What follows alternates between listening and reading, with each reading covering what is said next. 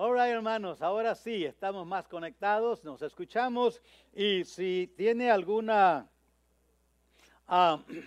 mm, no tiene notas, favor de avisar entonces a los ujieres, allí andan ellos y allá pueden tener entonces, hermanos, las, ah, lo que sigue en esta serie que hemos estado trayendo. Hoy es el penúltimo y ya luego estaremos terminando el próximo domingo con la, última enseñanza sobre la segunda venida de Cristo.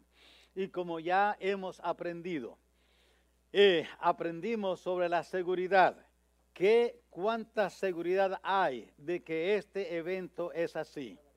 Y no hay duda que vimos suficientes evidencias en las Sagradas Escrituras como para saber, para estar seguros, firmemente convencidos, que Cristo vendrá otra vez.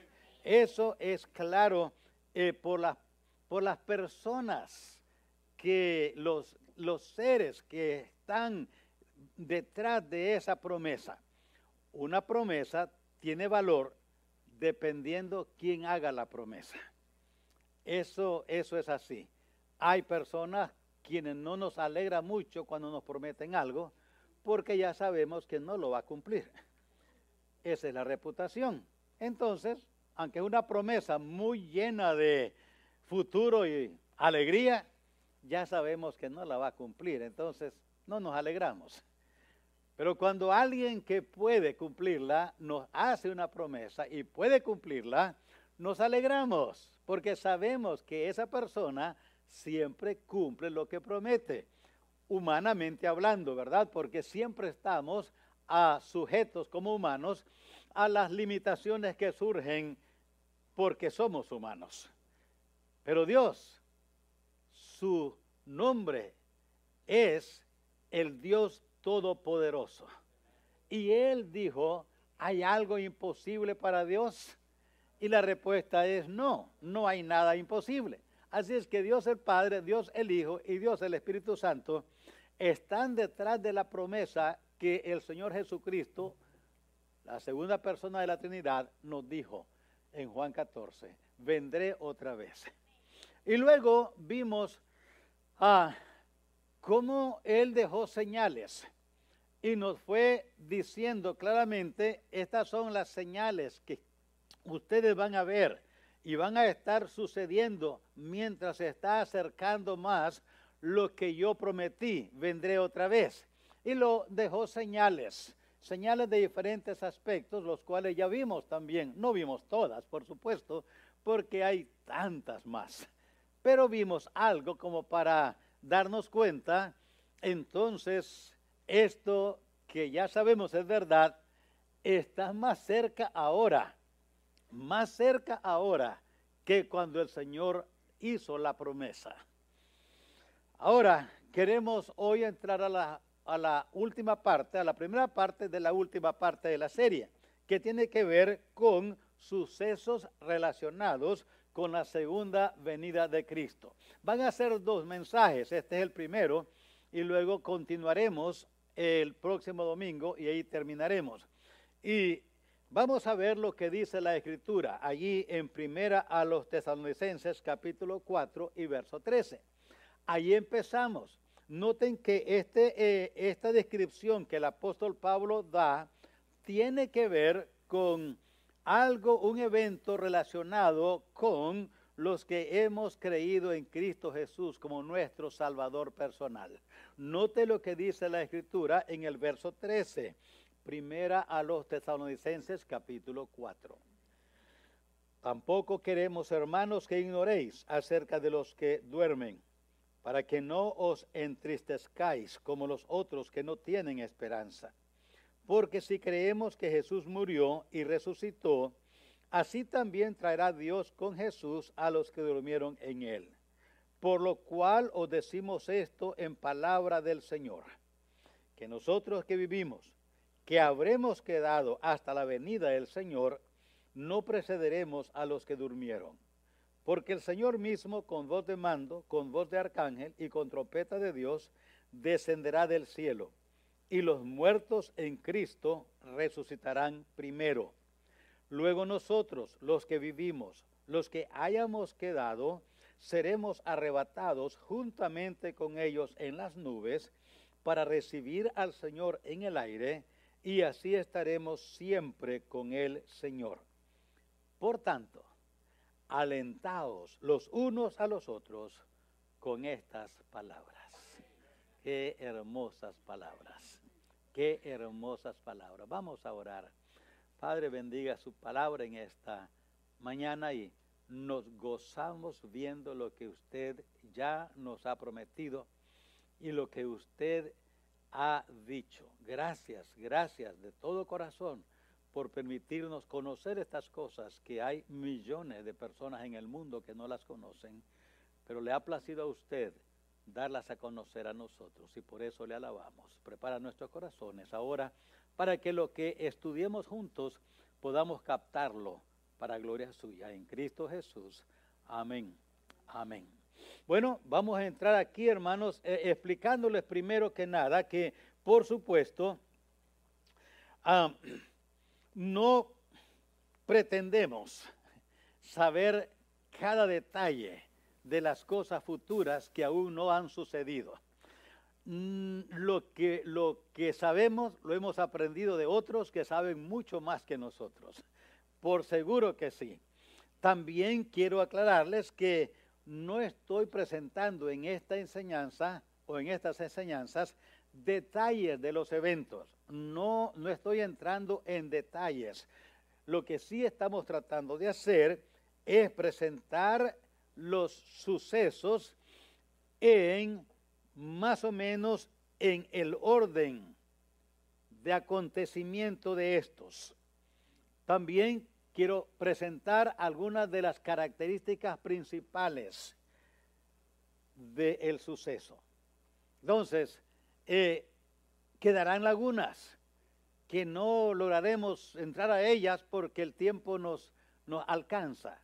Pero queremos entonces sí entender algunas cosas que son fáciles, yo creo, de entender. Así es que no deje que se distraiga no lo distraigan ni se deje de distraer de atención. Vamos a tener toda nuestra atención. Uno de los problemas cuando estudiamos eventos del futuro es que se vuelve tedioso, se vuelve un poco difícil transmitirlo y captarlo. Y por eso usted ve que pocos mensajes hay acerca de la segunda venida de Cristo que se oyen o de eventos futuros porque aparte de que no todos los estudiosos están de acuerdo en que eso va a ser así porque el Señor no nos dijo, como vamos a ver algunas ahorita, también es cansado, tiene que ir poniendo atención, poniendo atención, captando cada cosa, tratando de no desconectarse de lo que el predicador está presentando. Así es que vamos a entrar ahorita al primer evento, primer evento, el arrebatamiento de la iglesia, el primer suceso conectado con la segunda venida de Cristo es el arrebatamiento de la iglesia. Ahora, usted tiene allí ya una definición, yo creo, en sus notas que tiene. Entonces, allí está. ¿A qué ¿De qué estamos hablando en el arrebatamiento? La venida de Jesucristo en las nubes para sacar a su iglesia de este mundo. Ese es el arrebatamiento. Quiero entrar rapidito a las características del arrebatamiento. Quiero aclarar primero, eh, al entrar a las características, que el arrebatamiento tiene que ver únicamente con dos, con, con un tipo de persona, nada más, un tipo de persona. Los creyentes en Cristo Jesús, únicamente. Todos los que nos hemos entregado ya a Jesucristo el arrebatamiento solo tiene que ver con esas personas, estén vivas o estén muertas. Solamente tiene que ver con ellas. El arrebatamiento no es para nadie más, únicamente para los que nos hemos entregado ya a Jesucristo. Y esto está claro en las escrituras por eso lo declaro así también. ¿Cuáles son las características del arrebatamiento? Básicamente son tres. Es eminente, quiere decir no hay nada pendiente para que suceda. No solamente es eminente, pero es instantáneo. Es instantáneo, no es por etapas, no es que va a suceder, aquí se quedan unos que están se van nada más los espirituales, luego se quedan aquí los que están más carnales para que se purifiquen y luego salen ellos, y luego los más carnales que se purifiquen más y salen ellos. No, va a ser todos los redimidos, todos los redimidos. Es entonces instantáneo, pero también es mundial. Tres cositas rápidas en cuanto a la característica. Es eminente, es instantáneo, es mundial. Los muertos en Cristo y los vivos en Cristo, todo el planeta en todo el planeta va a suceder. Hablo ahora del alcance, note el alcance del arrebatamiento. El alcance del arrebatamiento, básicamente, ya que es mundial, el alcance, ya les mencioné, es nada más para redimidos, muertos, redimidos vivos y todos los niños infantes. Esto es el alcance del arrebatamiento. Ya les dije, no tiene que ver con no redimidos, con personas que nunca se han entregado al Señor Jesús, el arrebatamiento no se va a efectuar en esas personas, solamente en los redimidos, muertos en Cristo. Esa frase, en Cristo, significa que eran redimidos por Jesucristo, eran parte de la iglesia del Señor Jesús, muertos en Cristo, vivos en Cristo. Es la misma frase, únicamente que unos estarán muertos, otros vivos y va a alcanzar también a los niños e infantes, porque Mateo 19, 14 contiene un edicto del rey. El edicto dice que dejad a los niños venir a mí, no se los impidáis, porque de ellos es el reino de los cielos. Así es que si sucede el rapto ahora, obviamente va, van a ser quitados, llevados todos los redimidos. Los muertos resucitan primero y luego nosotros. Ese luego no significa años, significa que ellos salen de sus tumbas primero y nosotros, obviamente, si estamos vivos, si sucede el arrebatamiento ahorita, obviamente nada más los que estamos salvos, redimidos aquí en esta congregación, son los que saldremos. Y también los niños infantes que estén allá en la cuna o en los salones donde hay niños infantes. Llega un momento en nuestra edad cuando ya sabemos distinguir el bien y el mal. Cuando sabemos distinguir el bien y el mal, ya somos responsables delante de Dios. Cuando sabemos distinguir el bien y el mal. Ahora les hablo del arrebatamiento. Les declaro allí, el arrebatamiento es el primer suceso. El arrebatamiento es el primer suceso que pone fin a la dispensación de la gracia, también llamada la era de la iglesia. En otras palabras, con el arrebatamiento termina la existencia de la iglesia aquí en la tierra. Ya no hay más iglesia aquí en la tierra después del arrebatamiento. El arrebatamiento es el primero, el arrebatamiento es el primer suceso. Hay otros sucesos después, pero este es el primero. La iglesia, entonces, será llevada antes de los demás eventos futuros. La iglesia será llevada antes. ¿Cómo sabemos esto? Apocalipsis 3.10. Yo creo que allí lo tienen ustedes. Allí está en Apocalipsis 3.10. Si no, entonces, pues lo podemos encontrar. Pero allí está. Entonces, ahora, el arrebatamiento, dice la Escritura, note lo que acabamos de decir, la iglesia será llevada antes de los demás eventos futuros. Y hoy vamos a hablar quizás de uno más, porque hasta ahí lleva ya el tiempo. Antes, Apocalipsis 3.10. Dice Apocalipsis 3.10 por cuanto has guardado la palabra de mi paciencia. Este es Jesucristo prometiéndole a la iglesia esto. Por cuanto has guardado la palabra de mi paciencia, yo también te guardaré de la hora de prueba que ha de venir sobre el mundo entero, para probar a los que moran sobre la tierra. Note lo que la Escritura declara por cuanto has guardado la palabra de mi paciencia. ¿Quién lo ha hecho? Los redimidos, los que nos hemos entregado a Él. él hace una declaración primero, por cuanto has guardado la palabra de mi paciencia, has guardado mi palabra, yo también te guardaré de la hora de prueba que ha de venir sobre el mundo entero. Esto se llama la tribulación. Le voy a explicar esto al, ratito. Apocalipsis 4, 1 y 2. Aceptamos allí entonces que Juan dice eh, Apocalipsis 4, 1 y 2, después de esto miré y aquí una puerta abierta en el cielo y la voz primera que oí como de trompeta hablando conmigo dijo, sube acá y yo te mostraré las cosas que sucederán después de estas. Y al instante yo estaba en el Espíritu y aquí un trono establecido en el cielo y, en el trono uno sentado.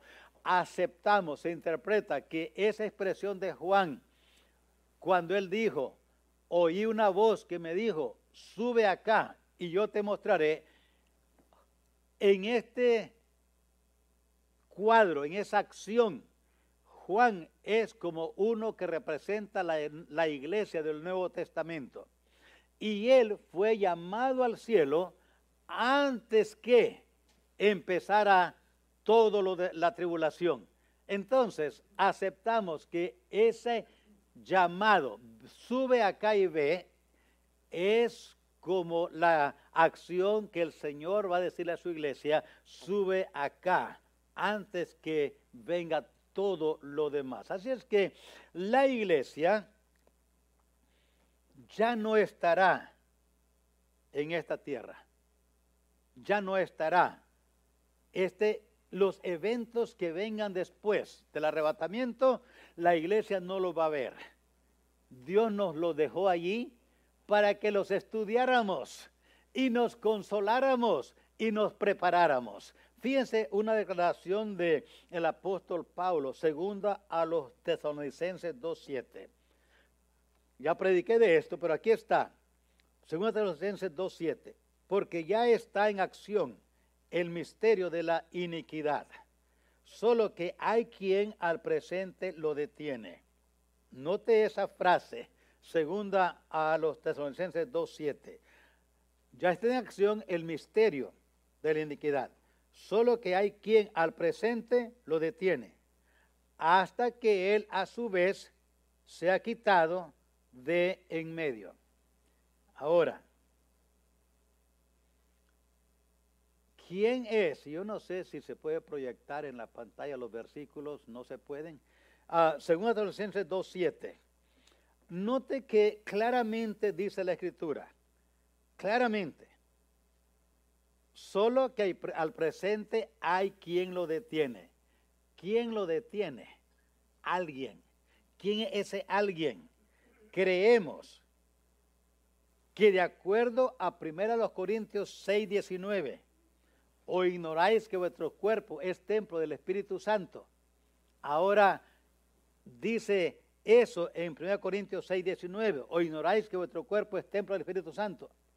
Entonces, el Espíritu Santo que mora en la iglesia al presente detiene, detiene que el anticristo o Satanás haga todo lo que él quiere hacer. Porque dijo el Señor, yo os guardaré de la hora de prueba que venga, que viene sobre esta tierra. Y el apóstol Pablo dice, ya está en acción el misterio de la iniquidad, solo que al presente lo detiene. Hay alguien que lo detiene y ese alguien creemos es la iglesia. El Espíritu Santo, vemos en la Escritura, continuará haciendo su obra en los impíos durante la tribulación. Sin entrar en detalles, durante la tribulación va a haber gente salva. No por seguro serán, serán los que han escuchado, porque hay un espíritu de mentira que va a venir sobre ellos y van a creer la mentira en vez de creer la verdad. Pero va a haber gente salva. Si usted no ha visto esto, puede verlo en Apocalipsis 7. Allí está la descripción de los 1444 que van a andar predicando. ¿Y cómo van a ser salvos esas personas que ahí salen también en Apocalipsis? Porque el Espíritu Santo va a estarles convenciendo de pecado, va a estarles revelando a Jesucristo, va a producir en ellos una, una acción, una, una, un nuevo nacimiento, una regeneración. Pero algo que no está haciendo el Espíritu Santo durante la tribulación es deteniendo al anticristo no está deteniendo la propagación del mal. Durante la tribulación va a haber una manifestación de pecado enorme. El Espíritu Santo va a estar todavía convenciendo personas para salvación, pero no está deteniendo el pecado. Entonces, aquí en segunda a las Tesalonicenses 2.7, el que lo detiene es el Espíritu Santo, por supuesto, morando en nosotros. Cuando la iglesia sea quitada, y ahorita voy a mostrarle eso, el mundo se va a convertir en un infierno, en una, una manera relativa. Así es que ya espero haber que hayan entendido esto. Ahora, en, en el siguiente punto, el arrebatamiento es el inicio de la segunda venida de Cristo. El arrebatamiento es el inicio de la segunda venida de Cristo. Hay dos cosas que quiero que tengan aquí presente, hermanos. Cristo viene por su iglesia, como acabamos de leer allí. Los que vivimos, los que haremos quedado, seremos arrebatados juntamente con los demás muertos que, estaban en, que están en Cristo. Cristo viene por su iglesia. Y luego en Apocalipsis 19, 14, dice allí, y los ejércitos celestiales, Apocalipsis 19, 14, 19, 14, y los ejércitos celestiales vestidos de lino finísimo, blanco y limpio, le seguían en caballos blancos. Ese ejército celestial es la iglesia. Cristo viene entonces por su iglesia, dice el apóstol, y estaremos en las nubes para siempre con él, allí en las nubes con él. Y luego viene con su iglesia a la, tierra. Y ahorita voy a mostrarle eso en un momentito más. Quiero que noten la otra cosa que queremos aprender aquí, hermanos. El segundo suceso. Ya les dije el primero. El primer suceso es el arrebatamiento de la iglesia. Ya les expliqué un poco. Ahora vamos al segundo suceso, la tribulación. La tribulación. Mateo, Mateo 24, 21 el Señor Jesús habla acerca de la tribulación allí.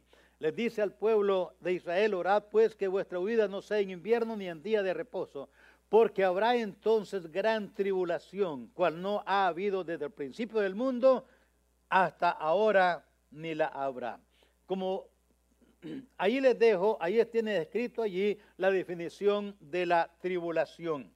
Yo quiero que noten allí en la lectura en Daniel 9:24 para explicarles ahora esto, porque les dije allí, la tribulación es un periodo literal de siete años de horrenda aflicción y sufrimiento que va a comenzar en la tierra después del arrebatamiento de la iglesia verdadera. Oiga bien, un periodo de siete años. ¿De dónde viene esa ese número. ¿Por qué?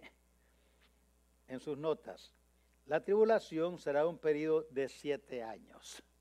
Ahora les voy a explicar esto y deme su atención porque aquí va a estar un poquito, poquito, tiene que entender lo que le voy a decir ahorita para que podamos captar lo que voy a decirle después. Daniel 9, 24, en adelante, note la declaración 70 semanas están determinadas sobre tu pueblo y sobre tu santa ciudad para terminar la prevaricación y poner fin al pecado, espiar la iniquidad, para traer justicia perdurable, sellar la visión y la profecía, ungir al santo de los santos. Ah. Usted notó cuántos eventos están mencionados allí. El ángel está hablando con Daniel, el profeta, y le dice, aquí está lo que te voy a declarar 70 semanas están determinadas sobre tu pueblo. Y luego le da una lista de eventos que van a suceder. Le dice el número y luego un para, para. Y ahí viene diciendo ahora para esto. 70 semanas. Ahora, quiero que entendamos que semanas aquí. Noten de qué está hablando aquí el ángel. Vaya conmigo, note allí Génesis 29, 18. Génesis 29, 18 es un versículo que nos ayuda a entender el vocabulario que el ángel está hablando. Dice Génesis 29, 18, hablando, es la ocasión cuando Labán le está entregando a Jacob una de sus hijas por quien sirvió. Note lo que dice Génesis 29, 18. Y Jacob amó a Raquel y dijo, yo te serviré siete años por Raquel, tu hija menor. Ahora eh, vaya al verso 27, el mismo capítulo. Sígame, porque eh, deme su atención, sígalo bien. Ahora note lo que dice el verso 27. Y Labán respondió, no se hace así en nuestro lugar, que se dé la menor antes de la mayor. Cumple la semana de esta y se te dará también la otra por el servicio que hagas conmigo otros siete años. ¿Cuántos días es una semana? Siete días. En el vocabulario coloquial voy a decir que el, el ángel habla con Daniel, le dice semanas. Esa es una manera de hablar para referirse a siete años. Labán le dijo a Jacob, sírveme una semana más. Y te a Raquel, porque ustedes saben, él había servido por Raquel, pero luego Labán, el suegro, le hizo una trampa, le entregó a su hija mayor. Y, Jacob le dijo, pero ¿por qué si yo te serví por la menor? bueno, si quieres Raquel la menor, porque la costumbre no es así aquí en mi pueblo, entonces la mayor tiene que casarse primero y luego la segunda. Entonces sirve por la segunda una semana más. Y Jacob enseñó perfectamente bien, entendió. Está hablando de siete años más. Ahora, hermanos, el vocabulario coloquial se llama, se entiende, hoy se usa mucho. Recién llegado aquí al valle, fui a predicar con una, en una iglesia, y mientras estaba allí adentro, estábamos aquí a medio camino con el pastor, hablando, y él se quedó así viendo para afuera. Y me dijo, está chispeando. Bueno, chispear de donde yo vengo es fuego. Es cuando el carbón está, la leña que estamos quemando, salen chispas para todos lados. Pues chispa de fuego. Cuando él me dijo, oye, está chispeando, yo miré alrededor, ¿a dónde? Yo estaba viendo un cortocircuito, pero como él estaba viendo para afuera, yo me quedé viendo para afuera también. Pero me imagino que él me miró como asustado, dijo, no entendiste, ¿verdad? No, le digo, pues está chispeando sí me está lloviendo. Ah, le digo, pues ahora ya me calmaste, porque yo estaba asustado pensando que hay fuego. Es que le dijo, de donde yo vengo no hay chispas, allá hay fuego. No me dice chispas, aquí hay lluvia. Pues qué oposición más grande. Son vocabularios coloquiales. Ahora vuelva a Daniel. El ángel le dijo, el ángel le dijo, hay 70 semanas Dios ha determinado 70 semanas sobre tu pueblo y tu ciudad. En esas 70 semanas van a pasar todos estos eventos. Pero son 70 semanas de años. Ahora, mire lo que le dice. Mire lo que le dice. Le dice él, le da una señal. Le da una, ahora ya sabemos. Una semana entonces son siete años. ¿Ok? La declaración es 70 semanas. Y ahora note lo que dice el verso. Siga allí en el verso 27, 26 y 27. Desde la orden para restaurar y edificar Jerusalén hasta cuando se le quite la vida al Mesías, habrán pasado 69 semanas. Así dice allí el versículo. Ahora, la orden para restaurar Jerusalén se cumplió con Edras y Nehemías, el imperio medo-persa.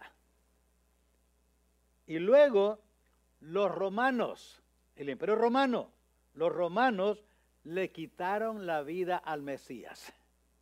Ahora dijo el ángel, de cuando empieza la construcción del muro en Jerusalén, de la orden, adiós, eh, el reino persa, hasta Jerjes, hasta cuando se le quite la vida al Mesías, van a pasar 69 semanas. Y no dijo nada más de las 70, excepto en el verso 27. Ahora, en el espacio entre la semana 69 y la 70 está la iglesia. Entre el espacio de la semana 69, que ya se cumplió, allí, cuando el Mesías murió en Jerusalén, el reloj de Dios se paró. Ya no siguió contando más las 69 semanas, se cerró las 69 y paró el reloj de Dios. Y han pasado ya casi dos mil años y la semana 70 está a punto de empezar. Note cómo empieza la semana. Dice, la semana 70 está por empezar. Verso 27. Y por otra semana más confirmará el pacto con muchos. A la mitad de la semana hará cesar el sacrificio y la ofrenda. ¿Cuántos años es la mitad de la semana? tres años y medio. Ahora, note lo que dice.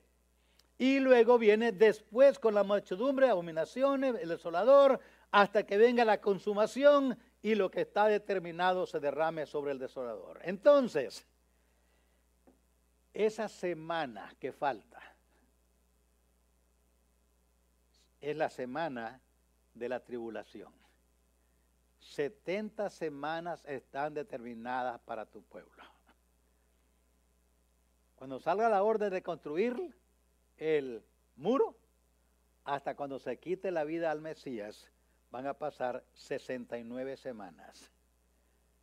Y después, por otra semana más, confirmará el pacto con muchos. ¿Quién confirmará ese pacto? ¿Quién? El anticristo. ¿Con quién? Con muchos.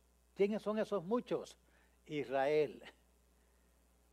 El anticristo va a hacer un pacto, por eso, con la nación de Israel. Por eso en la letra B, en sus notas, la tribulación empieza con la firma de un pacto entre el anticristo e Israel.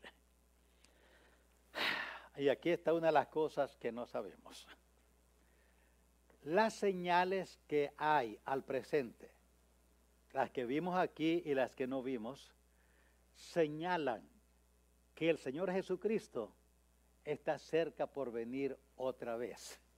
El arrebatamiento está cerca por suceder, eso sí. Ahora, si está cerca, el, el arrebatamiento, que es el inicio de la segunda venida de Cristo, entonces tienen que estar pasando ciertas cosas que ya les enseñé el domingo pasado, antes, sí, pasado. Ahora entonces, si el anticristo va a ser un ser que se opone a Cristo, Cristo empezó su ministerio a los 30 años. A los 30 años. Si usted estudia las señales que hay para la segunda venida de Cristo, te vas a dar cuenta que 30 años está bastante retirado. Y no estoy poniendo fecha, no estoy poniendo fecha, nomás estoy diciendo que si el anticristo va a empezar su, se va a manifestar a los 30 años, como Cristo se manifestó a los 30 años, entonces el anticristo tiene que estar ya en existencia, tiene que estar vivo en algún lugar. Tiene que. Porque las señales que vemos en el planeta están ya muy, muy, muy cerca. Hermanos, una de las cosas que vemos en la historia, Dios usó a Inglaterra para empezar a reunir a su pueblo en Israel. Estados Unidos no existía en ese tiempo como poder, era Inglaterra. Luego Inglaterra cayó, bajó su influencia y su poderío en el mundo y Dios levantó a los Estados Unidos. ¿Qué hizo con los Estados Unidos? Lo usó para establecer a su pueblo Israel, en su territorio, para establecerlo. Ok, se usó a Inglaterra para traer a su pueblo y darle territorio, usó a Estados Unidos para establecerlo, ahora él va a empezar a tratar con su pueblo directamente, ya no por medio de otros. Y ustedes pueden ver eso hoy, ahorita mismo está sucediendo eso exactamente. Entonces, el anticristo tiene que estar vivo ahora, en algún lugar. No se va a manifestar, y voy a explicarles eso al ratito. No se va a manifestar, porque si va el anticristo un ser contra Cristo, entonces se va a manifestar públicamente, probablemente a los 30 años, igual que Cristo empezó su ministerio. Entonces, eso quiere decir que ya van y están habiendo acontecimientos que él mismo está pensando y maniobrándolos, orquesteándolos. Nada más estoy diciendo, hay cosas que están sucediendo que uno dice, pero ¿cómo? Si ustedes ven, los poderes del mundo están bajando. ¿Saben que se está perdiendo ya el nacionalismo a nivel nacional? No solamente aquí, a nivel mundial. Ya no hay ese fervor, no, de nacionalista, ya no ahora se está programando, proclamando y fomentando la idea, somos ciudadanos del mundo. Interesante. Hermanos, ¿cuándo empieza? Empieza con la firma de un pacto entre el anticristo e Israel. ¿Dónde termina la tribulación? ¿Cómo termina? Apocalipsis 16, 13 en adelante termina con lo que dice el verso 16 de Apocalipsis 13, 13, 16, y los reunió en un lugar que en hebreo se llama Armagedeón. Ahora, la Biblia no nos dice específicamente, este es el pacto que el anticristo hace con Israel. No nos dice, nada más dice, hace un pacto que lo quiebra a la mitad de la semana, tres años y medio. Pero dice la escritura que en ese tiempo él va a sentarse en el templo y le va a decir a los judíos, yo soy su Dios. Entonces uno deduce, ¿qué es el pacto que hizo? Parece que es hacerles el templo. Que los judíos anhelan tanto su tercer templo. Los judíos han tenido dos templos y, el, y anhelan el tercero. Y si usted investiga, ahorita ya tienen levitas para sacrificios y están hablando ya de un lugar donde ellos van a ofrecer sacrificios ahora mismo. Están hablando ya de que no importa, no hay templo, pero ya han hallado un lugar, dice geográfico, aquí es donde se hacían los sacrificios y aquí vamos a levantar un altar para ofrecer nosotros el sacrificio porque ya tienen lo que ellos le llaman la vaca perfecta rojiza, sin defecto, sin ningún pelo blanco. Así está ya. Y están listos para hacerlo. Y hay muchos seguidores. ¿Y sabe qué les falta? Su templo. Interesante. Así es que parece ser que el pacto que va a hacer es el templo. Y si estamos cerca, entonces en Israel tiene que haber movimientos tiene que haber sentimientos, tiene que haber preparativos para ese templo. Y saben que el primer ministro que entró antes que, que está ahorita, que renunció, dijo que su meta principal era dejarles el templo a Israel. Esa era su meta, que cuando terminara su periodo, el templo iba a estar ya construido. Y como parece que no lo pudo, yo no sé, ese es invento mío, que no lo podía hacer porque no era el tiempo de Dios, ahorita renunció. Ahora, hermanos, ¿Dónde termina la tribulación? Apocalipsis 13, 16 en Armagedeón. Ahora quiero decirle algo aquí que los estudiosos de la Biblia no se ponen de acuerdo. Y no hay acuerdo. Hay una posición y otra. Y es Ezequiel 38. Ezequiel 38 dice que Gog y Magog, Gog se ha determinado que es Rusia. Y les dije, el, Rusia es el líder de la Confederación del Norte, porque ahí en Ezequiel habla de muchos países que van a seguir a Rusia. La escritura no dice cuándo empieza la tribulación, cuándo es el tiempo que firma ese pacto, cuántos días después del rapto, si somos raptados ahora, llevados ahora, cuántos días van a pasar del rapto a cuando el anticristo se manifieste y firme ese pacto. No nos dice la escritura, pero obviamente no serán meses y años, porque será un tiempo corto. Habrá, por supuesto, una explosión de confusión como nunca se ha visto en el mundo. Por ejemplo, si sucediera ahorita, nomás piénselo así, si sucediera ahorita el rapto, estamos aquí en la iglesia, los redimidos nos vamos, somos sacados de aquí. ¿Quiénes quedarían en este santuario? todos los que no son redimidos. Esos quedan aquí. Obviamente van a estar súper asustados. Porque esposos donde uno de los cónyuges no es salvo, pues él se queda, ella se queda. El otro cónyuge se fue. ¿Qué susto va a ser ese? El mensaje se queda medio terminar porque yo me fui. Los pastores no están. Si las madres son redimidas, pues no van a ir a reclamar sus niños allá a las clases.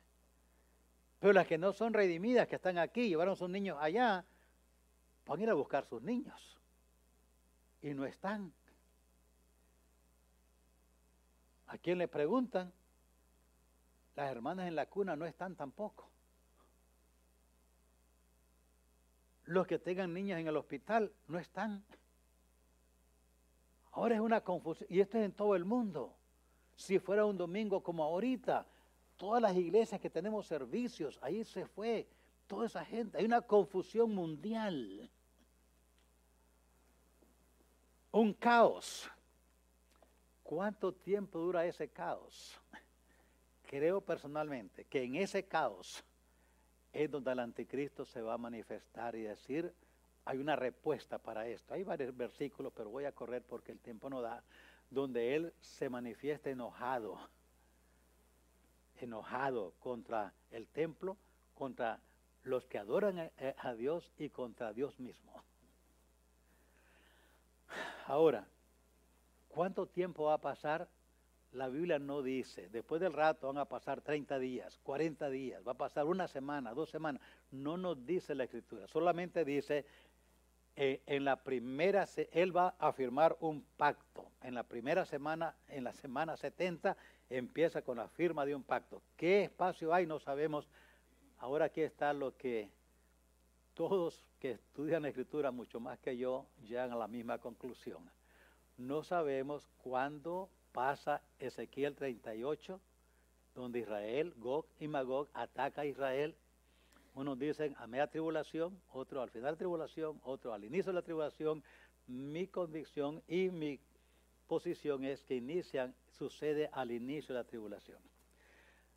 Por algo. Y ahorita es fácil verlo, ahorita, porque está sucediendo. Después del arrebatamiento, obviamente hay convulsión mundial pero hay una, algo sucede. Israel tiene luz, tiene agua, tiene médicos, tiene medicina, porque Israel va a ser protegida por Dios durante la tribulación, igual que fue protegida por Dios durante las plagas en Egipto, en la tierra de Gosén. Israel tiene lo que otras naciones no tienen. Y el que se hace amigo de Israel pues va a tener mayor capacidad de dominar. E Israel decide hacer un pacto con el líder del oeste, que es el anticristo. Esa es mi interpretación en esto. Eso molesta a Rusia. algo molesta a, la, a Rusia, algo le molesta. Y decide entonces, como, decidiste firmar con este, ahora a ver si te defiende. Y viene con todos sus ejércitos de varias naciones a atacar a Israel al inicio de la, antes que empiece la, al inicio de la mera tribulación. Allí sucede esto. Ahora, no es difícil verlo, hermano. Ahorita Rusia está súper enojada con Israel. Porque la guerra de Ucrania y Rusia le ha traído a Israel millones y millones y millones de dólares. Han puesto una línea de Israel, directo a Egipto para pasarle gas y descargar gas allá y los barcos de Europa están llevando ese gas a Europa porque no le están comprando el gas a gas natural a, Rusia. Millones de dólares. Rusia está diciendo no le compren gas. Israel no le venda gas. Israel dijo se lo voy a vender. Interesante ahora está sacando, y hay un conflicto ahorita donde Estados Unidos le traicionó a Rusia, a, a Israel de una manera terrible. Hermanos, ¿por qué estoy diciendo esto? Porque hermanos, esto está pasando ahorita mismo. No es difícil entender cómo va a suceder esto que acabo de decir. ¿Por qué ataca Israel, eh, este, Rusia a Israel? Porque está sucediendo algo que a ellos no les parece. ¿Y qué es ese algo? Yo creo que es la firma de Israel con el anticristo ese pacto que hicieron. Esa es la razón que enciende todo. Ahora, tengo que terminar aquí. ¿Qué tan cerca estamos? Usted puede ver el cuadro ahora. Yo sé que algunos no son muy dados a las noticias, pero si ese es el caso suyo, déjeme decirle que ahorita puede suceder. Rusia está súper enojada con Israel la otra cosa, Israel accedió venderle armamento a Ucrania, que puede dominar a, a Rusia con los drones que le vendió Irán. Irán le vendió drones a Rusia y así puede atacar. Israel le está vendiendo drones a Ucrania que son más avanzados que los de Irán. Ahora Rusia le está diciendo a Israel, no le venda esos drones. Israel dijo, se los voy a vender.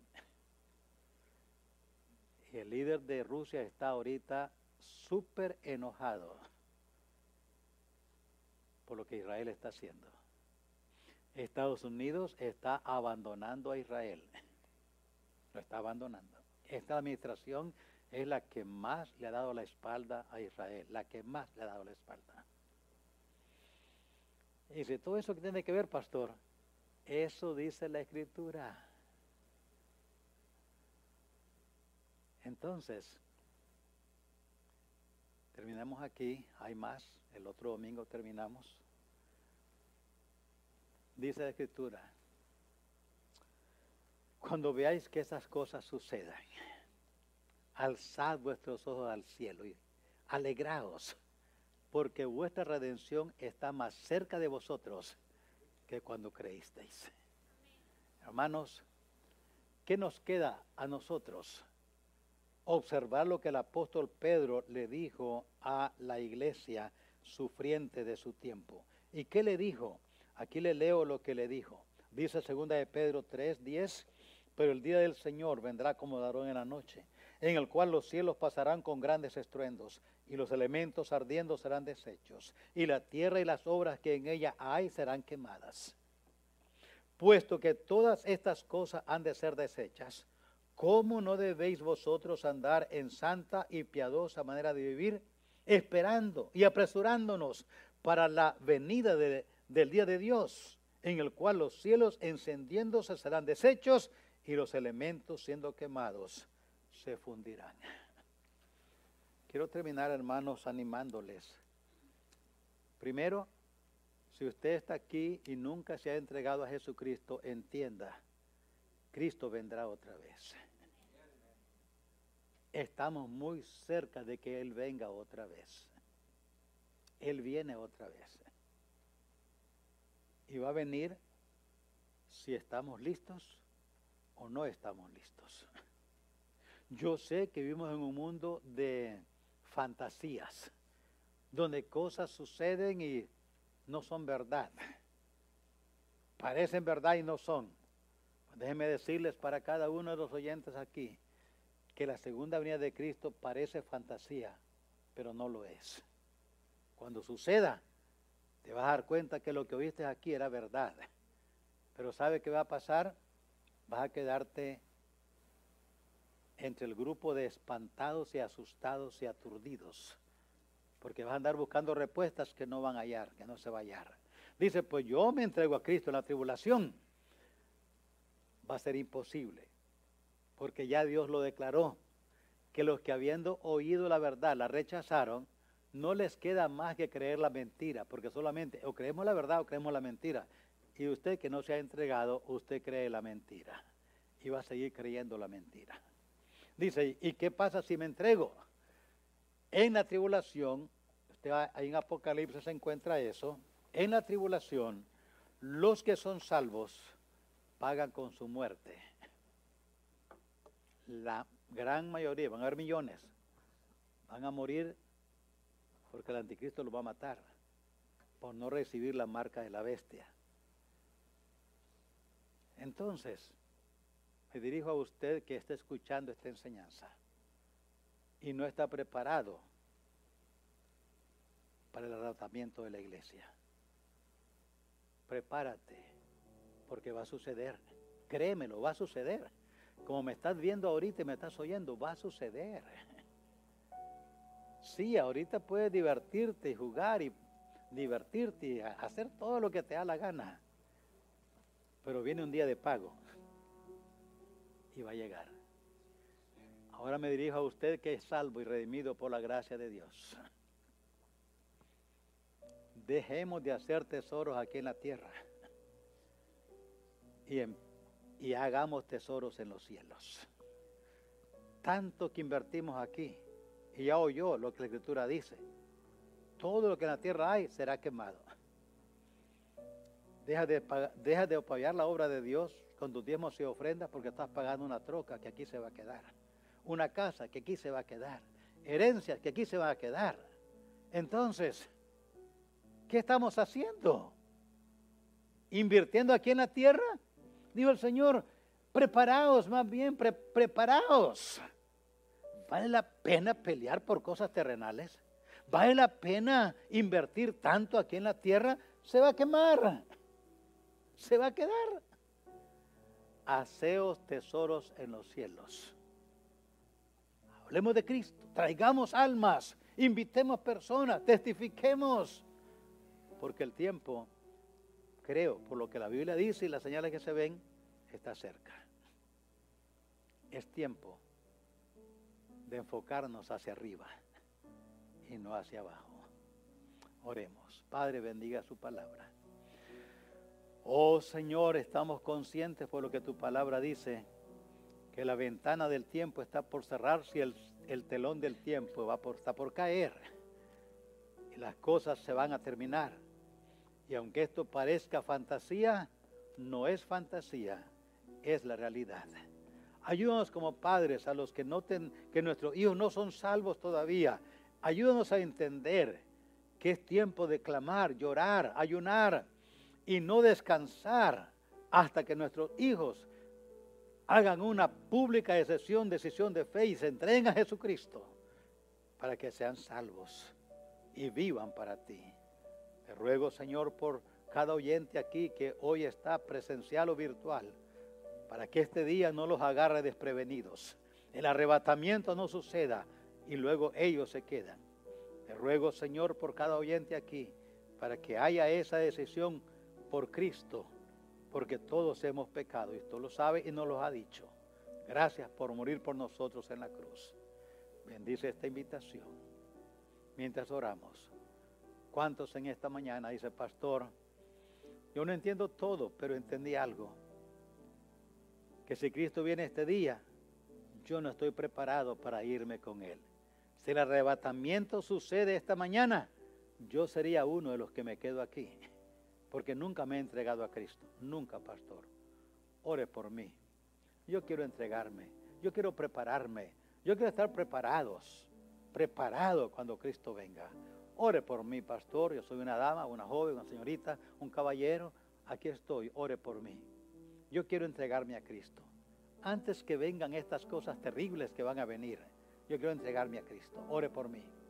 Habrán personas así en esta mañana que quieren decirme, ore por mí, pastor. Aquí mire, mire mi mano, aquí estoy en alto. Yo le digo, ore por mí. Con sinceridad, ore por mí. Yo quiero estar preparado para ese día. ¿Me permite ver tu mano? ¿Quieres levantarla? Estamos orando por ti. Dios le bendiga. Dios le bendiga. Un otro jovencito allá, Dios le bendiga. Un joven allá, gloria al Señor. Amén. Un caballero aquí, gloria al Señor. Vamos a orar por él, gloria al Señor. Otra persona allá, gloria al Señor. Vamos a orar. Habrá otra persona más, otra persona más que diga, ore por mí, pastor. Ore por mí. Ore por mí, pastor. Ore por mí. Yo quiero estar seguro que Cristo es mi Salvador. Yo no quiero irme de, no quiero quedarme aquí sin estar preparado. Ore por mí, ore por mí. Ahora una persona más, nos ponemos de pie. Quiero orar por usted en este tiempo. Para usted que levantó su mano, pudiera salir de su asiento para ayudarle según la oración, según su petición, pudiera salir, salga con confianza. Ahí hay personas que le van a ayudar. No tenga pena, no tiene por qué. Vamos a orar. Ore conmigo, Señor. Tú conoces las personas que levantaron sus manos. Tú sabes, Señor, su corazón. Tú conoces sus sentimientos sinceros. Tú conoces en qué condición están. Te ruego, Señor, que en esta mañana haya una confirmación. Si hay dudas, hay inquietudes, hay inseguridad, que en esta mañana confirmen esa, e, esa, esa fe en ti. Si nunca lo han hecho de corazón, que hoy lo hagan de corazón. Te ruego por las personas que han levantado sus manos y que ahora mismo van a ser ayudados o están siendo ayudados. Ayúdales, oh Señor. Les entrego a ti y pido tu gracia y pido tu ayuda. En Cristo Jesús. Amén. Amén.